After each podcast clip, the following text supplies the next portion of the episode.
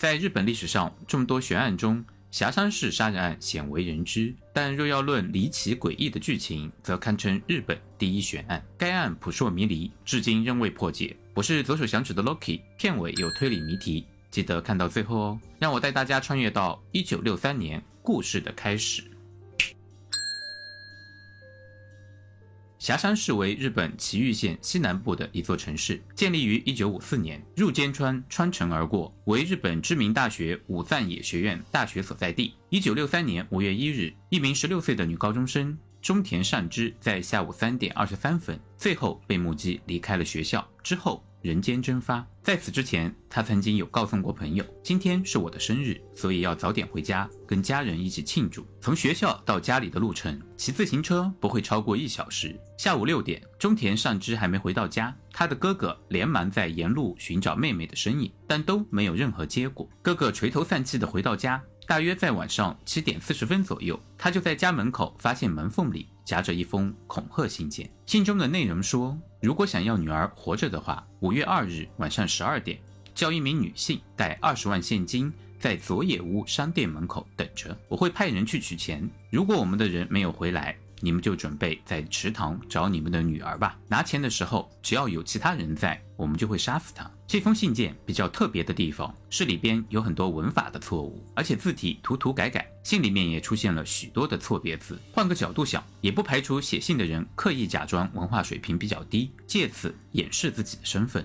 这封信的旁边还附带着女孩的学生证，以代表。这个威胁并不是空穴来风。家属不顾信件的警告，在晚上七点五十五分决定到派出所报案。当他们决定把这件事情告诉邻居的时候，意外发现了中田善之的自行车并没有被骑走，而是静静地停放在谷仓附近。对于歹徒指定交付赎金的方式，警方与家属讨论后决定，让中田善之的姐姐交付赎金，让姐姐拿着二十万，里边塞有多张报纸伪装成的假钞，到约定的地点等待。也就是佐野屋商店，商店周边都是大片田野，约有四十名警力部署在田野里。等到凌晨十分左右，来拿赎金的犯人终于现身。姐姐与犯人两人相距三十米，夜色深沉，掩盖了犯人的长相。当犯人发现了田野处都是躲藏的警察，立刻转身拔腿就跑。而占据优势埋伏的警方，不可思议的竟然让他给溜走了。让嫌犯逃跑这件事，让刑警受到前所未有的指责，村民都相当的气愤。他们认为，警方明明就已经提前部署，怎么还会让嫌犯活生生的在眼皮下溜走呢？各大媒体也毫不留情的大肆批评，面子挂不住的日本警方，隔天启动了大规模的搜索，动员了警力大约一百六十五名，同时设立了调查总部。搜索并非一无所获，警察在编号一的位置。找到了属于中田善之曾经在自行车上使用过的专货弹力绳索，编号二的位置找到了中田善之的教科书，编号三的位置找到了中田善之的书包，但是在数天的搜索过程。还是找到了最不想找到的中田善之的遗骸。五月四日上午十点半，他被埋在田与田中间的小道上。这坑挖掘的并不深，仅有八十六厘米。生前遭受了不当的对待，遗骸状态极为诡异。他的头部上方放置了一颗石头，双手反绑在背后，双脚也被捆绑，眼睛则被手帕蒙住。推测死亡时间是五月一日下午三点到五点之间。这个时间点说明了一桩不寒而栗的事情：犯人先是谋杀了中田善之，之后才放置了勒索信件。也就是说，从头到尾，就算交付了赎金，他根本就没有打算放过人质。警方因为没有当场抓住歹徒。在发现遗骸的同一天，当地的警察局长抵挡不住村民的愤怒，因而引咎辞职。从事件发生的经过可以归纳出五条线索：线索一，从遗体上可以得知歹徒在其身体残留的体液，血型为 B 型；线索二，歹徒要求了二十万元，这在当时相当于一个工人的年收入，所以并不算很多，可以显见犯人的经济条件可能并没有那么高。线索三，从歹徒逃走的路线上。发现了鞋印，是男性的四十码胶底鞋。线索四：歹徒选择当地的佐野屋商店交付赎金，这间商店是居民购买民生用品的地方，因此推测他有很高的几率为当地人。线索五。歹徒的脚印最后消失在一条小河，河的对面是一家养猪场，所以警方怀疑歹徒跟养猪场是有关联的。警察随后询问了养猪场的主人，结果负责人说最近遗失了一把锄头。后来警方。在田地里找到了这把锄头，锄头上的泥土跟遗体发现的坑土成分是一样的警方随后逮捕了一名嫌疑人石川一雄，但是警察没有找到相应的证据能够扣在石川的头上，所以警察先以盗窃斗殴的名义把他抓进警察局，慢慢的盘问他。并且在石川的家中进行搜索，找到了被害者生前使用的钢笔。警方也发现石川一雄在案件上有一些地方符合此案。他曾经在养猪场工作，血型是 B 型，家里也有一双胶鞋，跟遗体现场的款式是吻合的。而且交付赎金的姐姐，因为当天天色昏暗，无法看到长相，但是两人有交谈过。姐姐认为石川的声音跟歹徒是一样的。还有警方指控他的字迹跟威胁信件字迹看起来。不谋而合，在同年的六月二十三日，被警方威胁利诱的石川就招供了，一审被判处死刑，但是真凶并没有被抓到。随着案件的进展，警察反而陷入了一团迷雾中。石川这个时候翻案了，他说之前会承认，是因为警方严刑逼供，不得不把罪担下来。在审讯中，警察对石川说：“如果你认了这起案件，我们就简单判你个十年；但是如果你不认的话，我们可能会逮捕你的哥哥。石川的哥哥是家庭的支柱，要是被逮捕，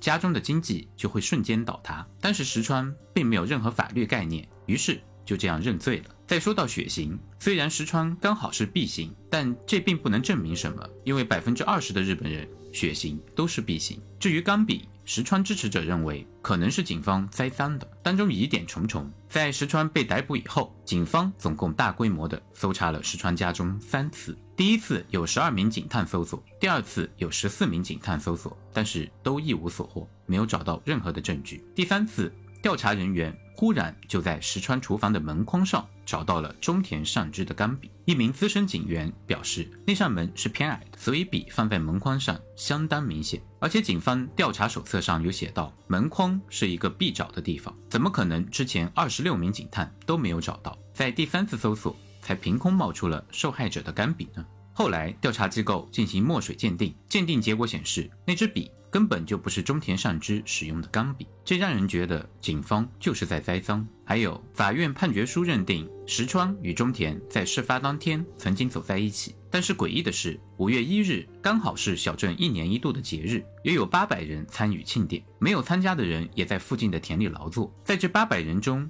没有任何人可以跳出来作证说看到了石川与中田走在一起，也就是说根本没有任何的目击者。在图片中，三号位置的树林是中田善之推定遇害的位置，一号位置则是遗骸发现的地点。在这两个地方发现了许多的脚印。一开始，法院断定他们都是属于石川一雄的脚型，但是之后鉴定专家推翻了这项看法，他们认定现场的脚印。与石川一雄的脚印完全不同。日本将石川一雄定罪，在社会上引起了不小的反弹声浪。除了罪证不足、警方逼供以外，石川之所以会被定罪，跟他的出身可能有很大的关联。日本封建时期。阶级分明，其中最底层的人世世代代都从事社会上不干净的工作，比如说屠夫、殡葬业等等，而他们的后代被称为部落民，通常都居住在贫困的地区。即使在封建制度解除以后，社会仍然对部落民有很大的偏见，很多犯罪的事件都被推到了部落民身上。而石川一雄，他就是典型的部落民冤案，他出身贫寒。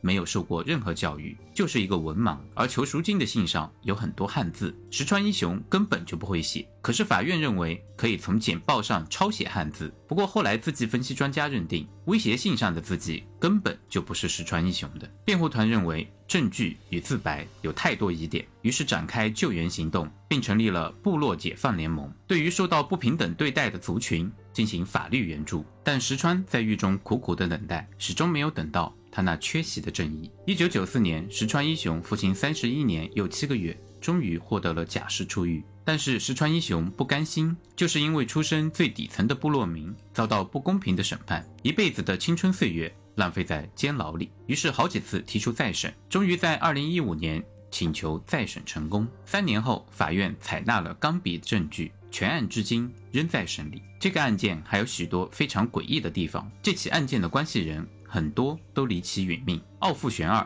时年三十岁，曾经受雇于受害者家中，在遗骸被发现两天后选择了自杀。奇怪的是，奥富玄二的婚礼正要举行，至今他为什么要自杀的动机仍然不明。田中生。他曾是事发当天的目击者。案发处有三人坐上一台汽车，但是由于他也是部落民，同样受到了警方严密的侦讯。案发十天后，他倒卧在家中，胸口插了一把刀，离奇死亡。中田的姐姐，也就是交付赎金的那一个，在事隔一年的七月，同样不明原因的选择了自杀。如果真凶不是石川一雄，你觉得是谁呢？接下来是谜题时间，你能解开谜题吗？